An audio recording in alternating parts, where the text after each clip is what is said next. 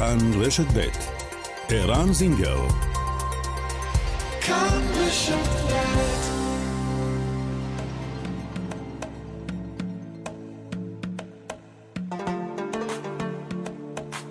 מרחבת, מגזין לעניינים ערביים בארץ ובעולם, עם ערן זינגר. مرحبت مجلة تتناول شؤون العرب في البلاد والعالم مع عيران زنجر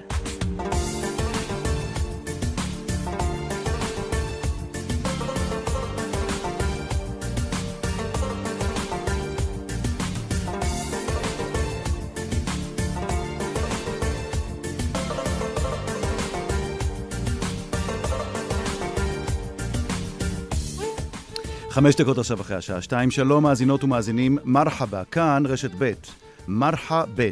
תודה על ההאזנה. מעשי רצח של נשים בחברה הערבית. מה יכולה עורכת דין לומר לאישה ערבייה שפונה אליה בשל חשש לחייה מצד הבעל או הגרוש? איזה תפקיד ממלאת המשפחה בהרגעת הרוחות? ומה לגבי אנשי הדת? נשאל את העורכת דין ריהאם מנסור, המתמחה בדין השרעי.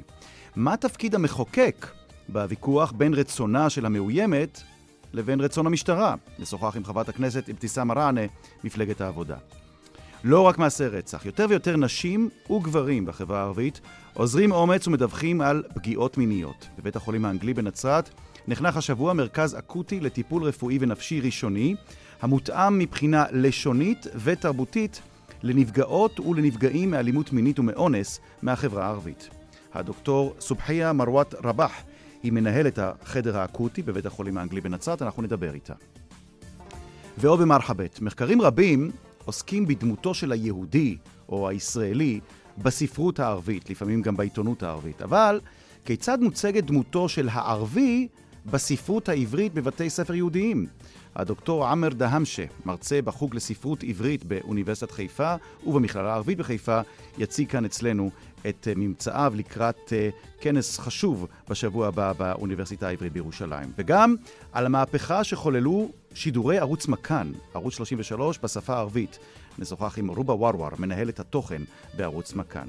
מרחבת העורכת שושנה פורמן, המפיקה איילת דוידי, הטכנאים אוסקר טרדלר וניומן. אנחנו מתחילים.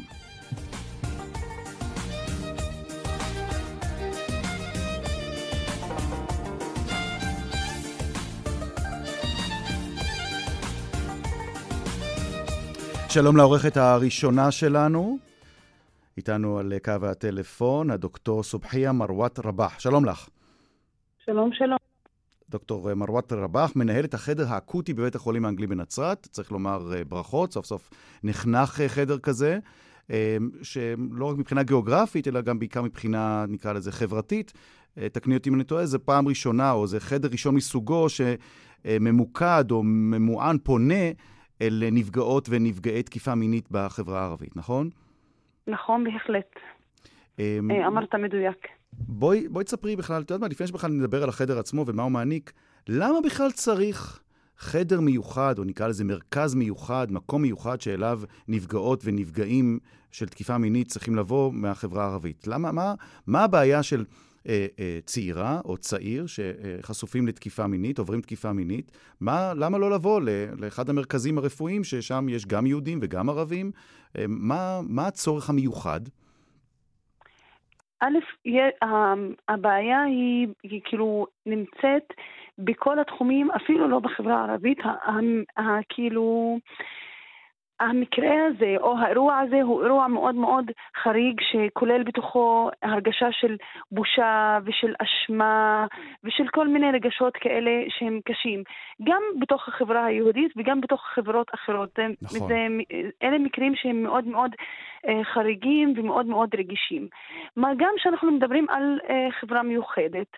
אה, שכל העניין של היחסי מין ושל הפגיעה המינית זה עניין כמעט שהוא של, אה, של טאבו, למרות שכמובן קורית מהפכה, ומהפכה מאוד גדולה, אבל עדיין, אה, אפילו בתת אה, קבוצות באוכלוסייה הערבית, זה, אלה מקרים שהם מאוד מאוד רגישים, שכמעט אסור לדבר עליהם. אה, ואסור לצאת ולהגיד שהם קורים, אם, אפילו אם אנחנו מדברים שזה קורה גם בתוך המשפחה או אפילו מחוץ לתחום המשפחה או מחוץ לתחום אה, של הנישואים. רגע, זאת נקודה אה, מעניינת. את אומרת ש... שאם מדברים על תקיפות מיניות, אה, הדיבור הוא שתקיפות כאלה מתרחשות או עלולות להתרחש במצב שבו המותקפת, אני, אגב, בואו נדבר, בואו נחליט על איזה, איזה אה, מין אנחנו מדברים כאן, כי אה, אנחנו מדברים גם על, גם על גברים וגם על נשים, אבל, אבל נכון, אני מבין שהרוב זה... נכון, בגלל שלפי הסטטיסטיקה זה נשים, אז אנחנו נדבר ב... בואו נדבר בעיקר על נשים. מגיע לנו פעם אחת שנהיה הרוב. כן, אז זהו, אז, אז בוא, באמת, אה, כן, באיזה נסיבות מצא, ביקשת להיות הרוב. אמ, נכון, באיזה נסיבות, נכון. כן, אז מגיעה אישה, מגיעה אה, אה, אישה, שמות, ש... בוא נאמר, לצורך העניין, צעירה שעוברת תקיפה מינית. וממה שאני מבין ממך, עוד לפני הבושה של עצם המעשה שהיא עברה, אנחנו בכלל מדברים על המעטפת, כלומר העובדה שיש חשש אולי שהיא קיימה יחסים מחוץ לנישואים, זה הסיפור שמדובר כאן, נכון? נכון, ולמרות אה, שהיחסים הם לא בהסכמה שלה, אבל עדיין זה מקרה מאוד מאוד אה, רגיש. אה, מעורבות בו המון רגשות והרגשות של פחד ושל בושה שלא צריכות להיות, אני לא, כמובן שאני לא אומרת שזה צריך להיות, אבל זה מה שיש, וזאת אלה העובדות. אנחנו מדברים על משהו שהוא נקרא כבוד המשפחה. כמובן, זה לא בכל האוכלוסייה הערבית, אבל בתת קבוצות מעורב גם כל העניין של כבוד המשפחה. יכול להיות שתהיה אי-הבנה, ואפילו נתקפת יכולה להיות בסכנת חיים. אז אה, אה, כן, המקרה אה, והעניין באוכלוסייה הערבית הוא מורכב. כל העניין של התקיפה המינית הוא מורכב מכל התחומים בכל החברות, אבל מה גם שאנחנו מדברים גם על חברה מאוד מיוחדת בהרכב שלה. ואז אישה שעברה תקיפה מינית חוצה את המחסום הפסיכולוגי ואוזרת אומץ ובאה אליכם למרכז, למרכז האקוטי, לחדר האקוטי אה, אה, בבית החולים האנגלי בנצרת. מה, מה התחנות שהיא עוברת שם? איך זה בדיוק מתבצע?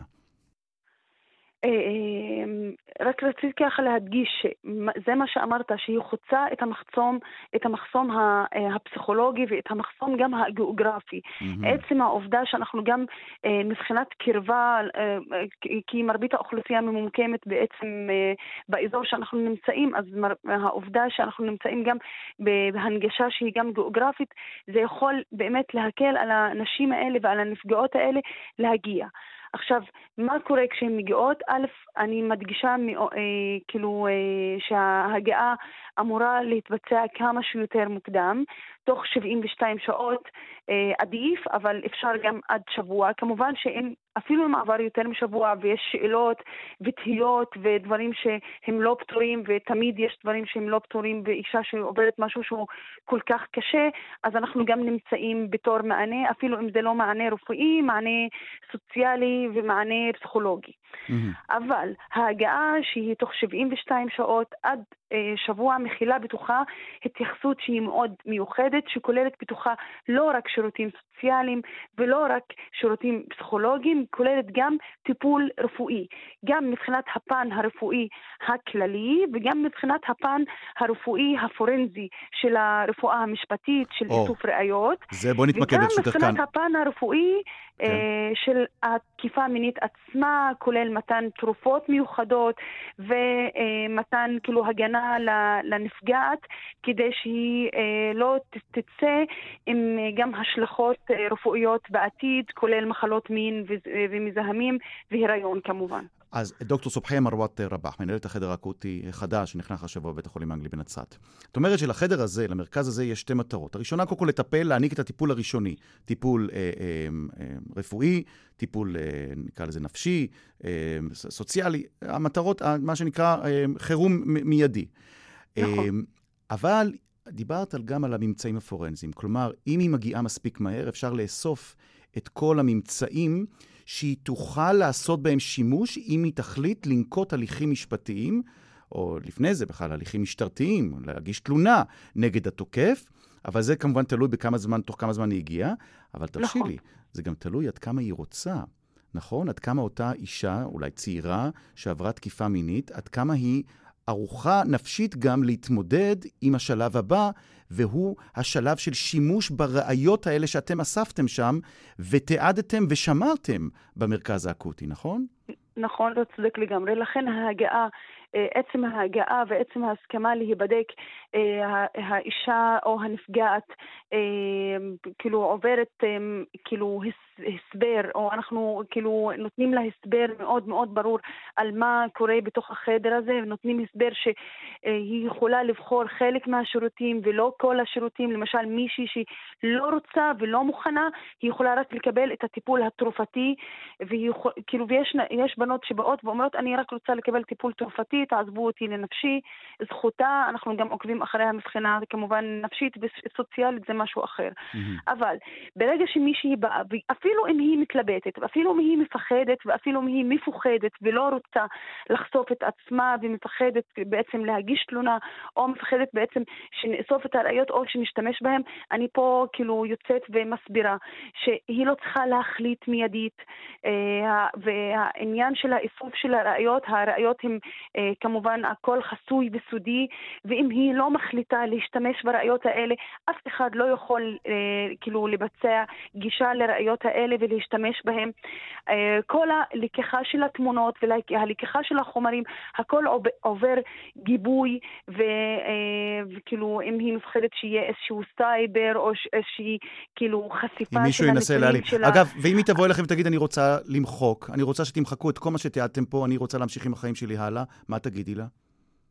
התיעוד אף פעם לא נמחק, אבל הוא חסוי לגמרי. אם היא לא רוצה להשתמש בערכה שאנחנו לוקחים מבחינת הרפואה המשפטית, אז גם אה, אין אף אישור באף, אה, באף מקרה שמישהו ישתמש בזה. אף אחד לא מוכיח, אה, לא מכריח אף אחד להגיש תלונה, או כאילו שיהיה לו, שיהיה לאף, כאילו לאף אגף, אפילו למשטרת ישראל, גישה לדברים שהם פרטיים שלה. טוב, אמ, איך פונים אליכם? כלומר, מה, מה הדרכים להגיע אליכם? אם, אם חס וחלילה, אישה או גבר שעברו תקיפה מינית, אה, רוצים להגיע אליכם ב, ב, ב, כמובן בצורה דיסקרטית, מה, מה, אנחנו מדברים על בית החולים האנגלי אה, בנצרת, איך זה מתבצע? מה, מה הדרכים? אה, הפנייה אה, בדרך כלל אה, מתבצעת, בדר... ב... ב... כאילו, או אם יש פנייה למשטרה, אז המשטרה פונה ומתאמת את זה עם העובד הסוציאלי בעצם, ש... כאילו, ש... שמלווה את המקרה מההתחלה עד הסוף, עד השחרור מה... מהחדר האקוטי, ואפילו גם אח... לאחר מכן. אה, או שיכולה להיות פנייה שהיא עצמית למספר טלפון שאני תכף אקריא, אפשר להקריא אותו? בבקשה. 074 074 755 90 90 49 49 וגם אה, אפשר... ל... כמובן שיכולות להיות אה, פניות אה, דרך כל העמותות של הנשים שעוברות תקיפה מינית, או של, כאילו, של כל העמותות של אלימות במשפחה. אה, כאילו, הכל, אנחנו פשוט אה, פיזרנו את המספר טלפון ואת המספרי טלפון של האוסים. בואי תקריא אותו שוב ליתר ביטחון, אה, שלא נצטרך, אבל אם מישהי מן אל-מושתמא אל-ערבי רוצה להגיע אליכם להיבדק, כמובן מישהו שעבר תקיפה על רקע מיני, בבקשה, מה המספר שוב? 074 755 9049 חשוב מאוד. כמובן דוקטור... שה... כן. שהמספר הזה גם מופיע בתוך האתר של, ה, של משרד הבריאות, כי אנחנו שותפים ועובדים עם משרד הבריאות, זאת אומרת הגישה והפנייה לחדר האקוטי לא צריכה להיות לא עם הפנייה, לא עם כלום, הפנייה היא חינמית לגמרי, אז אפשר גם למצוא את המספר טלפון שלנו גם בעברית וגם בערבית באתר של אה, משרד הבריאות, אה, כאילו, אה, בקישור הרלוונטי. דוקטור סובחיה מרואת רבח, הגיתי נכון את שמך? נכון, נכון. מנהלת החדר האקוטי, בית החולים האנגלי בנצרת, שתישארו מובטלים. שכל המרכזים האלה סיוע, שיישארו מובטלים ושלא נזדקק לכם ושלא נצטרך בכלל לשמוע על הפעילות שלכם. תודה רבה, דוקטור סובחיה. תודה, תודה, תודה על הסיקור. תודה לך. שלום לחברת הכנסת אבתיסאם מראענה. אהלן, עירן, תחייתי. תחייתי, כיפק אינתי, מה שלומך? אני בסדר. אגב, מי שלא יודע מה זה תחייתי, זה לא שקראתי עכשיו חייתי, נכון? תסבירי את זה. אה, לא- תחייתי לא זה ברכותיי, ברכותיי. כן. את יכולה לקרוא לי חייתי, אנחנו לא כל כך מכירים, אין עד כדי. כך, אבל- תחייה, זהו, כן. אני זוכר שפעם בשידורים בערבית היו אומרים תחייה עתרה, כן? שזה התרגום הערבי כן. לשלום רב, תחייה, כן. כן. תחייתי. אמ, או תחיה עתירה, שזה בעצם אה, ברכה מבוסמת. אה, נכון, נכון, נכון? מעוטר, נכון, מהמם, מבוסם. עטר. כן, עוטר. אבתיסאם מראנה, את היית מאוד מעורבת בכל מה שקשור להקמתו של אה, המרכז הזה, של החדר האקוטי בנצרת. אה, זה נכון. נושא שבכלל נושאים שאת אה, מאוד קרובים לליבך, נכון? נכון. כל הסוגיה הזאת של תקיפה מינית ומעגלי אלימות ונשים בחברה הערבית ובכלל בחברה הישראלית, החדר האקוטי זה אחד החדרים הכל כך חשובים שהיו אמורים להתקיים שנים אחורה. בעצם ברגע שיש תקיפה מינית, אה, מה, לאן פונים ואיך בעצם אה, פורסים אה, רשת ביטחון וטיפול נכון והולם לאותן נשים שנפגעות תקיפה מינית בדיוק בזמן אחרי התקיפה, מי מקבל אותם, איזה בדיקות צריך לעשות להן, באיזה גישה לבוא אליהן. כל המעטפת הזאת בעצם נבנתה והחדרים האקוטיים נותנים מענה מצוין. החדר האקוטי בנצרת התעכב הרבה הרבה זמן. נכנסתי לכנסת, הבנתי שיש, אמור להיפתח חדר אקוטי, לקח המון זמן עד שהוא נפתח. בכנסת אה, פעלתי ויזמתי דיונים בכנסת על הסוגיה הזאת של החדר אה, האקוטי בשביל לקדם אותו בנצרת, וכמובן יש לנו את החדר האקוטי שקורה בבית חולים בוולפסון, שיש שם בעיות אבל אני חייב, זהו. שמענו מהדוקטור סובחיה, מרואת רבח, המנהלת של החדר, ש...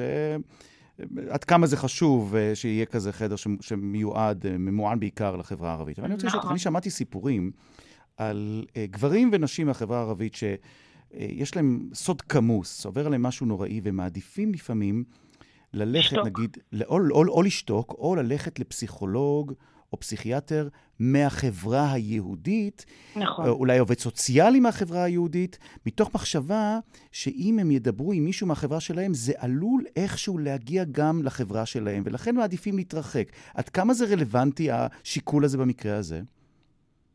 קודם כל, אתה מאוד צודק בהבחנה הזאת, וזאת המציאות, לצערי הרב, שהיא קיימת בחברה הערבית. אה, בגלל זה כל הסוגיה של תקיפה מינית, שהיא בעצם, אה, ואלימות בתוך המשפחה, אה, כל הסוגיה הזאת, אנחנו, במשך השנה הזאת שאני בכנסת, עלתה אה, מהמקום הזה שמגיעות אליי מתלוננות, או אה, נשים שנמצאות במעגל האלימות בתוך המשפחה, ואומרות, אנחנו לא רוצות ללכת לעובדת הסוציאלית שנמצאת באותו יישוב, כי אם החמולה של בעלי, או החמולה של הבן זוג שלי, או החמולה של התוקף, ולכן אני לא בטוחה שהיא יכולה לעזור לי, או שהוא יכול לעזור לי. זה שיקול מאוד משמעותי. ולכן אחד הדברים שלקחתי בחשבון תוך כדי הדיונים שלי עם משרד הרווחה, שאיך אנחנו בעצם מאפשרים עוד אופציות לאותן נשים. אגב, גם במשטרה, במיוחד בצפון. נשים מגיעות או רוצות נגיד להתלונן במשטרה, והן יודעות שיש שם חוקר, שהוא בעצם נמצא מאותה חמולה, או שהוא מכיר את המשפחה, ולכן הן נמנעות מלהגיש תלונה, כי יכול להיות שזה יגיע למשפחה שהיא בעצם רוצה להתלונן עליה. אז הם אז מרגישים יש- יותר בטוחים לפנות לחוקרים שאינם מהחברה הערבית? הם, אה, תראה, הפנייה על רקע של אלימות בתוך המשפחה או אה, אה, תקיפה מינית, בדרך כלל מעדיפות לשתוק. דבר ראשון, ה- העדפה הראשונה היא שתיקה. ואם מישהי מעיזה ורוצה לפתוח ולספר ולדבר, אז היא מעדיפה את החברה היהודית, שלפעמים שם נתקלים במחסומים של שפה, ולא תמיד זה, זה הדבר הכי נכון לעשות אותו בטיפולים, כשצריך באמת להתעמק בנ- בנפש, האם, ונשאלת השאלה, האם עדיף לעשות את זה בשפה הערבית או לעשות את, את, את זה בשפה עברית, ו, ו, ו, וזאת שאלה קיומית. מצד שני, יש כן מתקיים בחברה הערבית אה, אה, עמותות ומטפלים דווקא שצומחים בתוך החברה הערבית, והם מבינים את המורכבות של החברה הערבית ואת הסודיות ואת הפחד.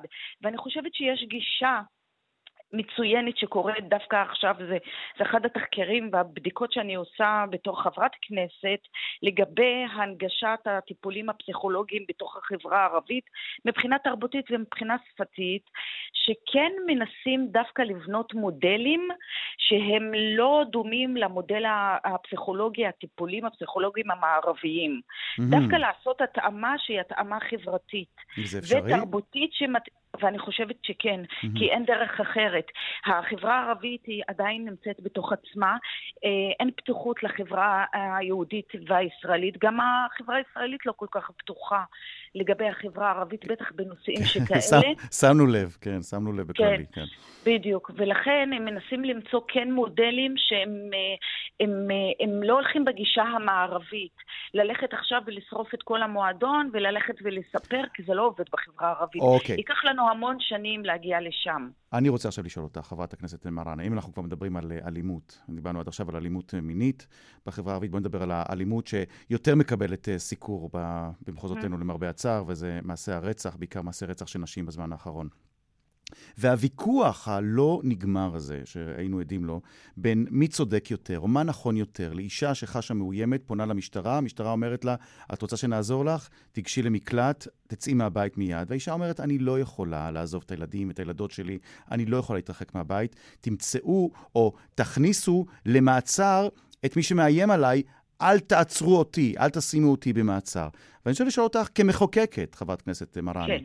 מה כן. אפשר לעשות? מה, מה, את יודעת מה, אני אשאל אותך אפילו שאלה יותר קשה. מי צודק? מי צודק? ואני, ואני יודע שזו שאלה קשה, כי, את, כי, את, אני, כי אני יודע שאת רואה, את מסתכלת על התמונה הרחבה, גם נכון. כמחוקקת בפרלמנט הישראלי, וגם כאישה מהחברה הערבית. מי צודק כאן? קודם כל, אישה שהיא מאוימת על ידי הבן זוג שלה או מישהו מהסביבה שלה, וזה לא עניין של צדק. תפקידה של המדינה לתת לאישה הזאת את הביטחון. זה התפקיד של המדינה. והמדינה, ושאני חלק ממנה, לצערי הרב המדינה אה, הסירה את האחריות שלה מלטפל בקבוצות מוחלשות שהאנשים הם חלק ממנה. הסירה את זה מעליה, היא הסירה, היא כבר לא אחראית, היא לא רוצה להיות אחראית, זה גדול עליה, בטח ובטח כשאנחנו מדברות ומדברים על אוכלוסיות שהן כל כך מוחלשות וגם מיעוטים. אז מה תייעצי לה? אילו רבאב אבו סיאם, אללה ירחמה, הייתה נכון. פונה אלייך ושואלת מה את מציעה לי לעשות, ללכת לברוח או, או לצפות שהמשטרה ת, ת, ת, ת, תעצור אותו, את המאיים, מה היית אומרת לה? כל, אז אני, אני בדיוק אחרי הסיפור של רבאב, זכרונה לברכה, בלוד, התקשרה אליי אישה. שהיא נמצאת תחת איום כלכלי בעיקר על ידי הבן זוג שלה. שאלתי אותה את השאלה הראשונה, האם יש לך גב משפחתי? עם האבא, שאם את חוזרת אליהם לקבל את הביטחון מהם, את יכולה לחזור.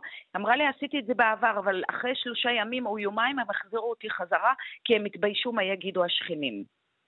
הדבר הראשון שאישה צריכה להרגיש, קודם כל שיש לה גב משפחתי, עזוב אותי עכשיו מהמשטרה ושהמדינה צריכה לקחת אחריות.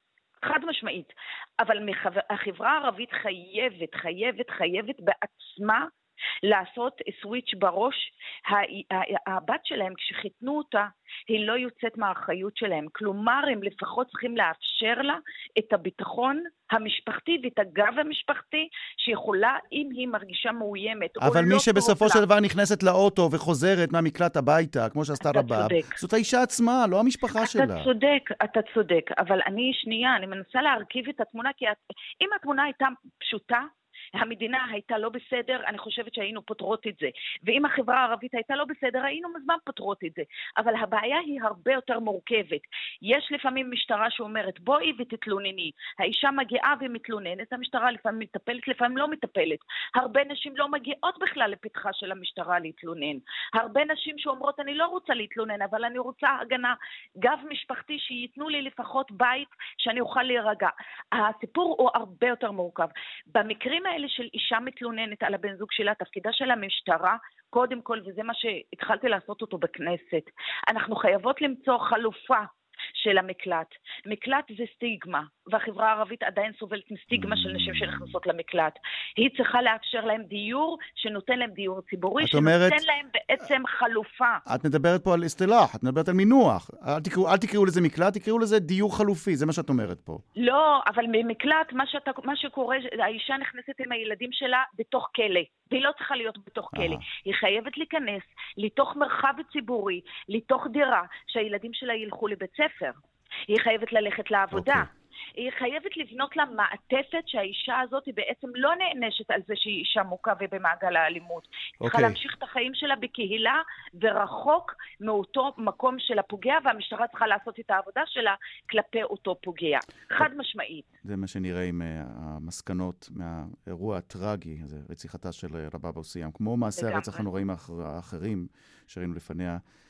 מעניין אם הפעם יסיקו את המסקנות. אה, הכי חשוב, עוד פעם, זה דעתי דרך האישית. ארוכה, כן, ואנחנו זה דרך- משלמות את המחיר, ומשלמים את המחיר, אבל בסופו של דבר יש דרך ארוכה שמדינת ישראל צריכה להבין שהיא חייבת לעבוד עם החברה הערבית יד ביד, ולא להפקיר. המד- מדינת ישראל הפקירה את החברה הערבית ואת הנשים ואת הקבוצות המוחלשות, והגיע הזמן שתחזיר את הכוח שלה ואת השליטה אבל שלה ואת תרשי לי, האחריות תרשי שלה. לי, ואני יודע שזה קשה לאנשים לשמוע, אבל אם המשטרה באה, אגב, לא משנה אם ערבייה או יהודייה, אם המשטרה באה אלייך ואומרת, יש מידע קונקרט, קונקרטי שרוצים לרצוח אותך, תעשי מה שהמשטרה אומרת.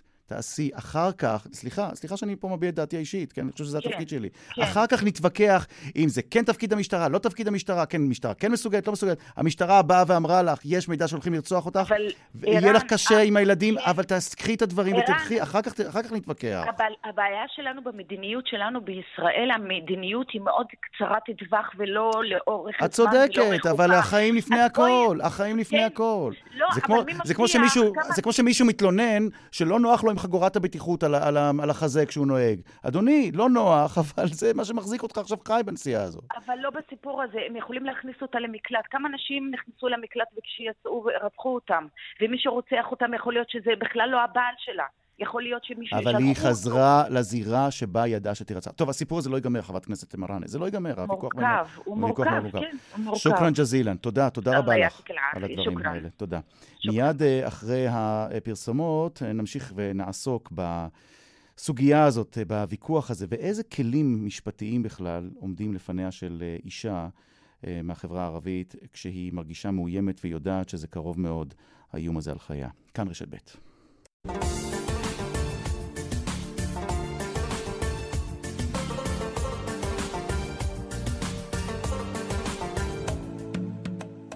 שלום לעורכת דין ריהה מנסור.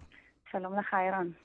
אה, עורכת דין מנסור, אה, בשבוע שעבר שוחחתי עם משפחתה, עם אמה ועם אחותה של המנוחה אה, רבאב אבו סיאם, שנרצחה בביתה. נרצחה בביתה ממש לעיני אמה אמינה.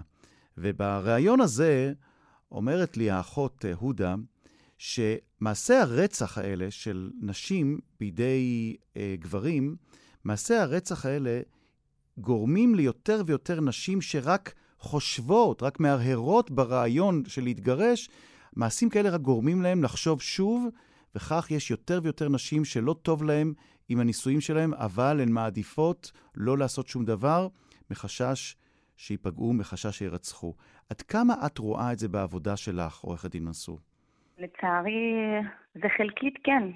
זה חלקית כן. זה לא ברוב המקרים, כי באמת יש, אה, יש מקרים שהמשפחות כן תומכות וכן עוזרות, אבל אה, יש, אה, יש חלק שצר לי להגיד שזה כן, שזו המציאות.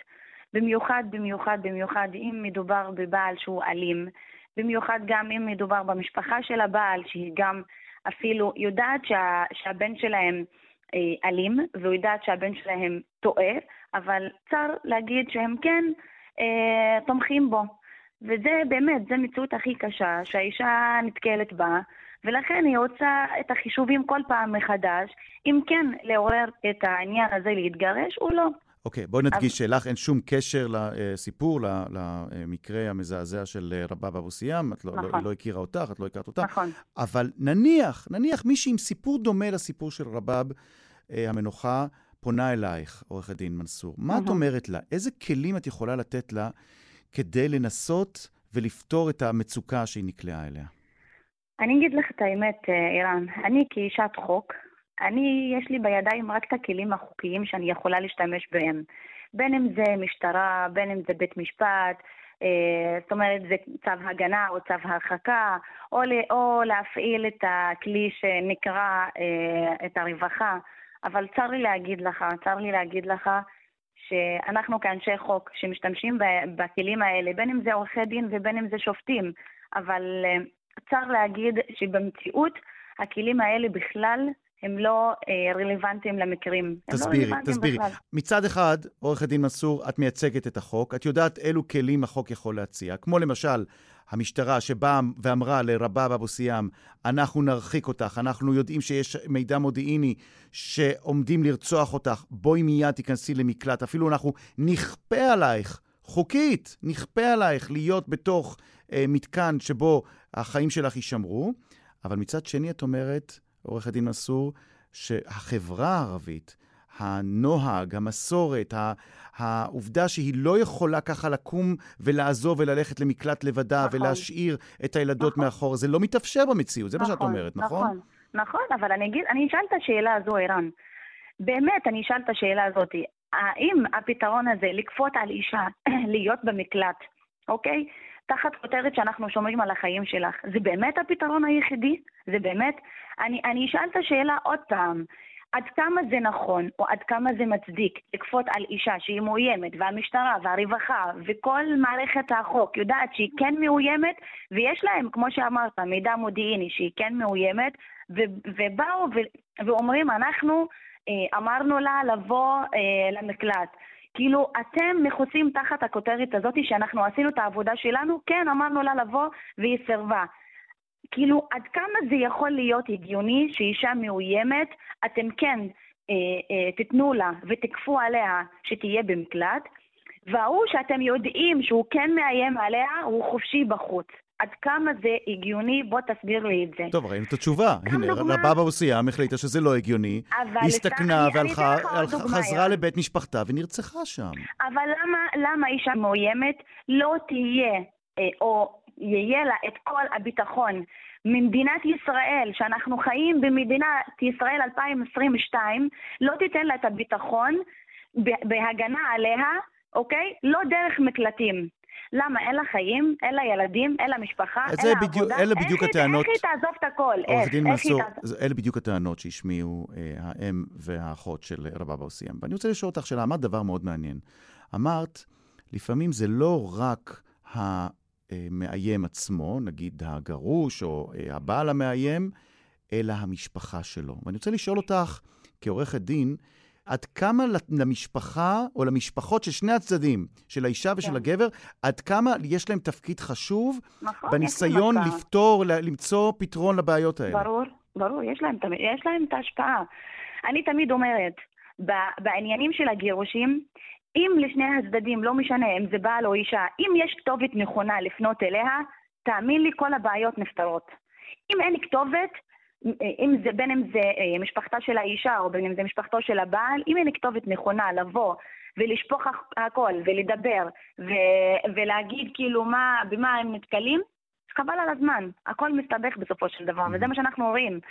אבל, אבל העניין הזה שהעלית, איראן, לגבי, ה, לגבי אישה שהיא מאוימת, ואני אתייחס את זה אך ורק במגזר הערבי, כי אנחנו רואים את זה רק במגזר הערבי, שאישה מאוימת הולכת ופונה למשטרה, לרווחה, לבתי המשפט, לכל, לכל מערכת החוק, בסדר? היא פונה לכולם, אבל בסופו של דבר היא משלמת מחיר על זה, את החיים שלה. היא לא מקבלת את ההגנה שמערכת בית המשפט או מערכת החוק נותנת לה. אני אתן לך עוד דוגמה, ערן. היה לפני חודש את הסיפור אה, של אה, ספיר נחום. הפכו כל העולם, הפכו כל העולם, ומהדקה הראשונה, מהדקה הראשונה, אה, אה, שמו את החשדות ואמרו זה רק בן זוגה, אוקיי? ועדיין הוא עצור והוגש נגדו כתב, כתב אישום ועדיין אין חשד מעל לכל ספק סביר נגדו, אוקיי? עדיין המשפט שלו מתנהל. אבל למה במקרה הזה הבן זוג נעצר, אוקיי? והתחל, והתחילו המשטרה וכל המערכת החוק לחפש אחריו, ובמקרה של רבב, הם ידעו מההתחלה שהיא מאוימת, וידעו, והיה להם מידע מודיעיני שהיא מאוימת מגירושה. אני, זה מה שהם אומרים, אני, עוד פעם, אני לא יכולה להגיד ולומר שזה כן, אבל אני אומרת, לפי מה שנאמר בחדשות ובכותרות, אוקיי? למה אין כלום? עורכת דין מנסור, את uh, מתמחה בדין השרעי. עד כמה יש לדת בחברה הערבית מקום בניסיון לערב את הדת uh, כדי למנוע את האסונות האלה?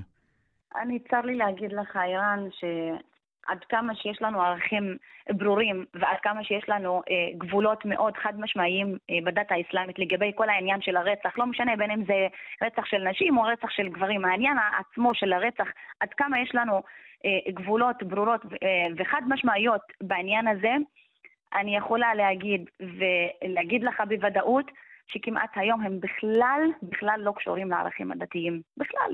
בכלל, אנשי הדת היום, הם יודעים בדיוק מה הדת אוסרת ומה הדת אומרת, אבל הם לא יכולים להתערב.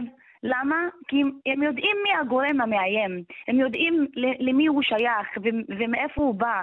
הם לא מוכנים להתערב יותר. למה? כי הם גם ישלמו את המחיר על החיים שלהם. הם יודעים את זה טוב מאוד. עורכת דין ריאם מנסור, תודה, תודה רבה שהיית איתנו.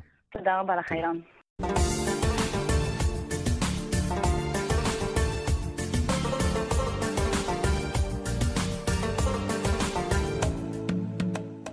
שלום לדוקטור עמר דהמשה. שלום לך ולמאזינים של מרחבת ולעוקבים של התוכנית הזאת. דוקטור דהמשה מרצה בחוג לספרות עברית באוניברסיטת חיפה ובמכללה הערבית בחיפה.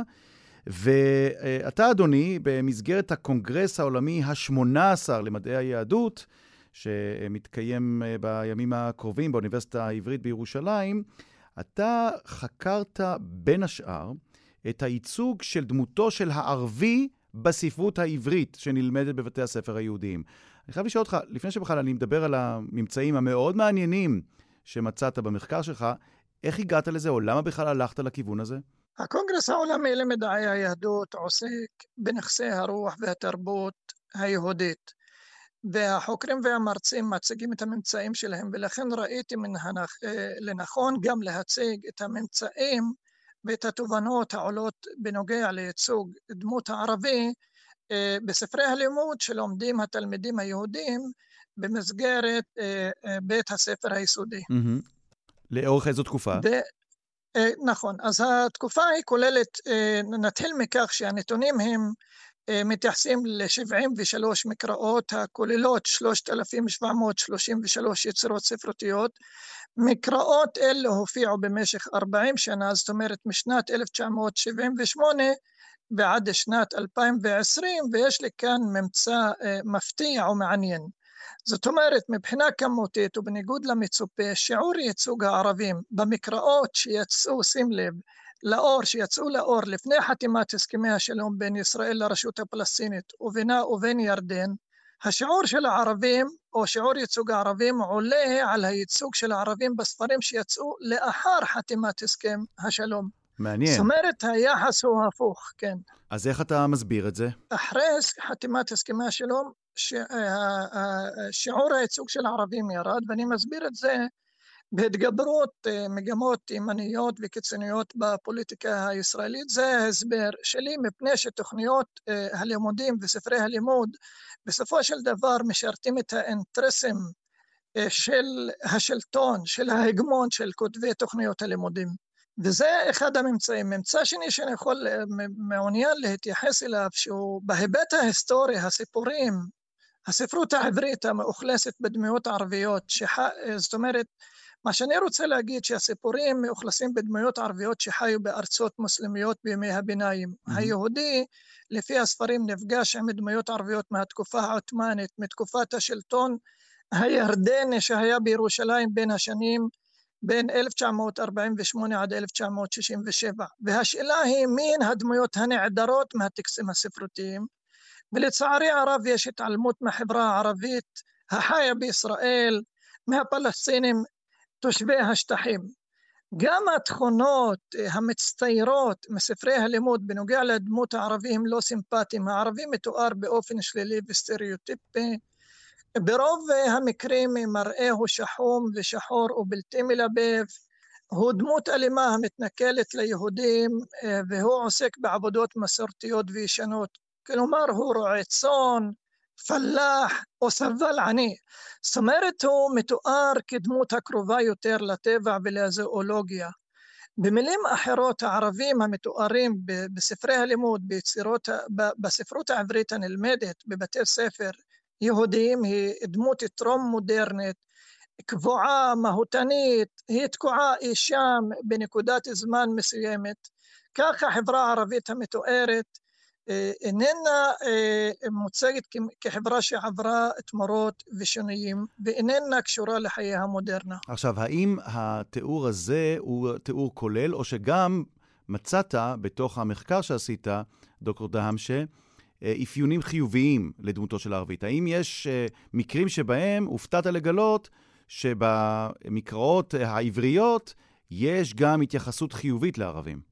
ואכן אה, בחלק מועט מן הסיפורים יש קרבה ושיתוף פעולה בין מתיישבים יהודים לער, לערבי הארץ. זאת אומרת, בסיפור אחד שנקרא אה, הרפת של דגניה, מסופר כי כאשר המתיישבים הראשונים הגיעו להתיישב במקום, אה, האב המייסד או המנהיג של היהודים לא רצה להתיישב במקום מפני שהוא הוא מתאר אותו כמקום שומם, חם, אי אפשר לגדל בו לא צאן ולא עוף. ואז האשת המוכתר של אום ג'וני, שהיא דגניה בעברית, דווקא אה, אה, לימדה את הנשים היהודיות כיצד לחלוב את הפרות וכיצד לגדל את התרנגולות, והודות לכך המתיישבים הראשונים אה, נקלטו אה, בדגניה. האם, אה, דוקטור דהמשה, ההתייחסות לערבי, לדמותו של הערבי במקראות היהודיות, העבריות, היא שלילית באופן קבוע, או שרואים הקצנה או שיפור אה, סביב תקופות מסוימות. למשל, האם אתה רואה שיש יותר התייחסות שלילית לערבים, כולל ערבים פה בתוך הארץ, כאשר אנחנו בתקופה של מתיחות ביטחונית, אה, מלחמות, משברים? אז אני אגיד דבר כזה, ההתייחסות לדמויות הערביות בארץ היא בספרי הלימוד מועטה מאוד. ובהקשר למשברים אכן עולה, עולה שינוי בייצוג דמות ערבית. זאת אומרת, במלחמת 67' ו-48', במיוחד במלחמת 67' הערבי מתואר כחייל אויב, כחייל ירדני אויב. בקשר לאירועי 48', לאירועי 48' בחלק מהסיפורים מתוארת ידיד, ידידות בין יהודים לערבים, אך לצערי הרב הידידות הזאת נקטעת בעקבות 1948. במילים אחרות, הספרות העברית מגיבה למלחמות ואיננה רק משקפת אותם, היא מגיבה למלחמות בכך שהיא מציגה אה, סיפורים שהמבשרים ידידות כרותה. זאת אומרת, הידידות נקטעת בעקבות המלחמות. עכשיו, איך אתה מסתכל, אתה הרי, איך אומרים, בתוך אה, עמך אתה חי, וכשאני אומר עמך, אתה גם אה, החברה הערבית שאתה בא ממנה, ומצד שני, גם בתוך החברה הישראלית הכללית שאתה חי בתוכה. ואנחנו גם שומעים סיפורים על איך מתייחסים ליהודי ב, אה, בחומרי הלימוד הערביים. אה, עד כמה אתה מוצא השוואה, או עד כמה בכלל השוואה, השוואה היא לגיטימית דוקטור דהמשה, בין הצורה שבה מוצג הערבי לבין הצורה שבה מוצג היהודי, אה, כל אחד בצד שלו. תראה, זה, כל ספרות היא תמונת תשליל של הספרות האחרת. זאת אומרת, גם בספרות הערבית, כפי שאני למדתי ממחקרים אחרים, גם במקרים כאלה, היהודי אה, מוצג אה, כחייל או ככובש, אני מתכוון לספרות הנלמדת במערכת החינוך בשטחים. אה, וכאן המקום לפנות לשני צדדים ולהגיד להם שכדי למוטט את חומות ההפרדה, החומות הגבוהות בין העמים, מן הראוי שכותבי תוכניות הלימודים והספרים יציגו בפני התלמידים יצירות הכוללות הכרה מעמיקה של התרבות האחרת ושל התמורות שחלו בה. דמותו של הערבי במקראות ללימוד עברית. דוקטור עמר דהמשה, מרצה בחוג לספרות עברית באוניברסיטת חיפה ובמכללה הערבית, לקראת הקונגרס העולמי ה-18 למדעי היהדות, 8 עד 11 באוגוסט, האוניברסיטה העברית בירושלים. תודה רבה לך. חשוב לי לציין שהמחקר הזה נכתב עם שותפי למחקר פרופסור עלי וטד. תודה רבה לך. המון תודות, להתראות.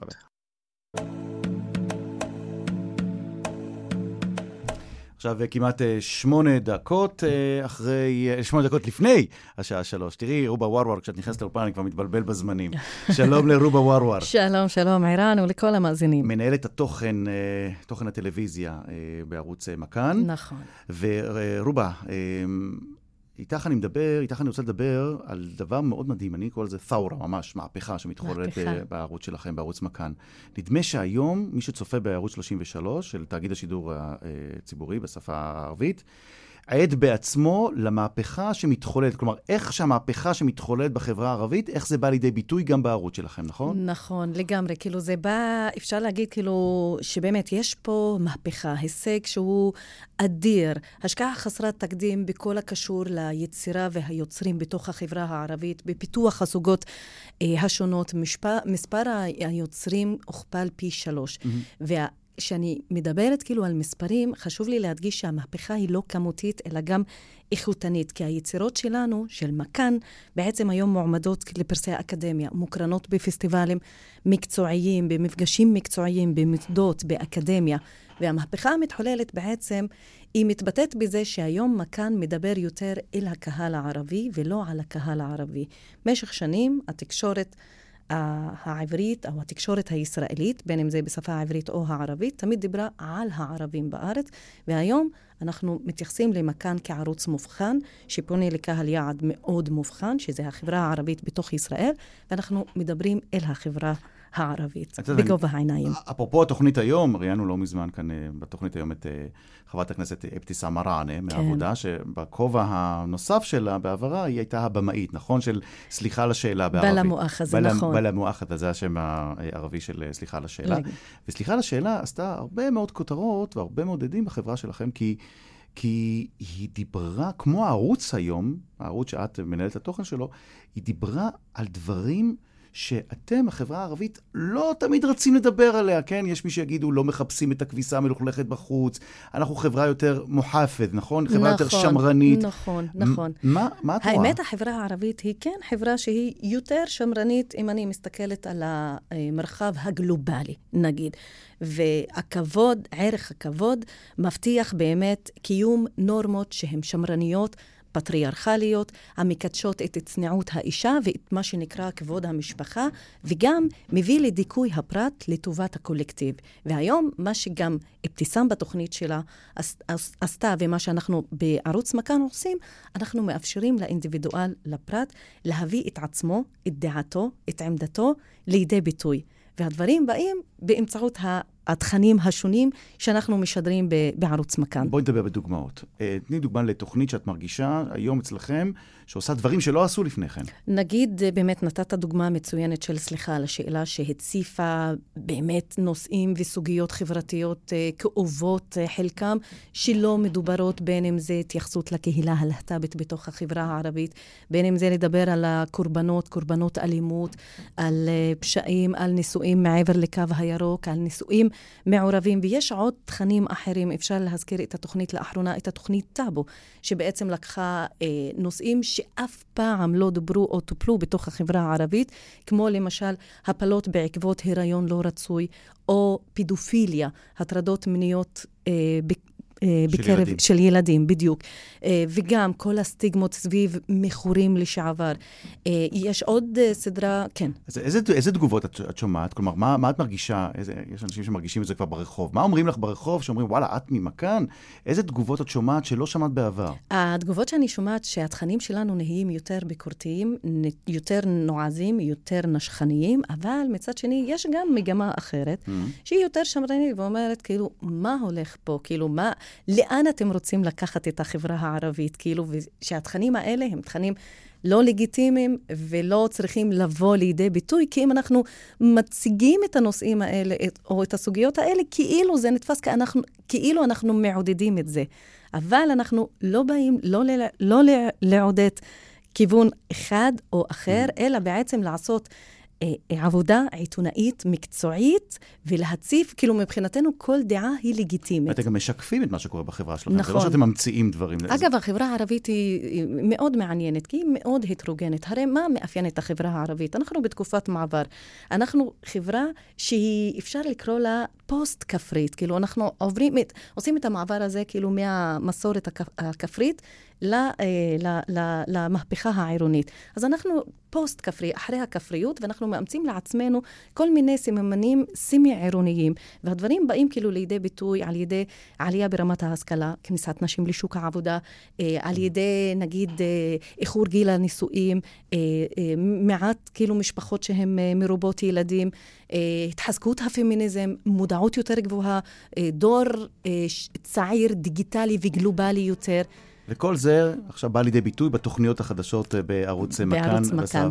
במילה אחת, תגובות מהעולם הערבי, יש כבר למכאן? חבל על הזמן. כן? כן, כן. אה, הרבה, חלק מהתכנים שלנו, למשל, אני אזכיר את השיר דובאי דובאי, שהוא כמעט אה, הביא לתקרית דיפלומטית. כאילו, השיר ביקר את נרמול היחסים בין ישראל והאמירויות, ואנחנו קיבלנו תגובות מכל מדינות ערב. בנג'אח ותאופיק שיהיה. רובה ווארה, תודה. מנהלת התוכן בערוץ מכאן, 33, בשידורי התאגיד בערבית. שוכרן ג'זילן. תודה, תודה. עד כאן מרחבת לפעם, תודה רבה לשושנה פורמן שערכה, לאיילת דוידי על ההפקה, הטכנאים אוסקר טרדלר ויאיר ניומן, אני רן זינגר, עד השבוע הבא, אילה לקה, שוכרן ג'זילן, להתראות.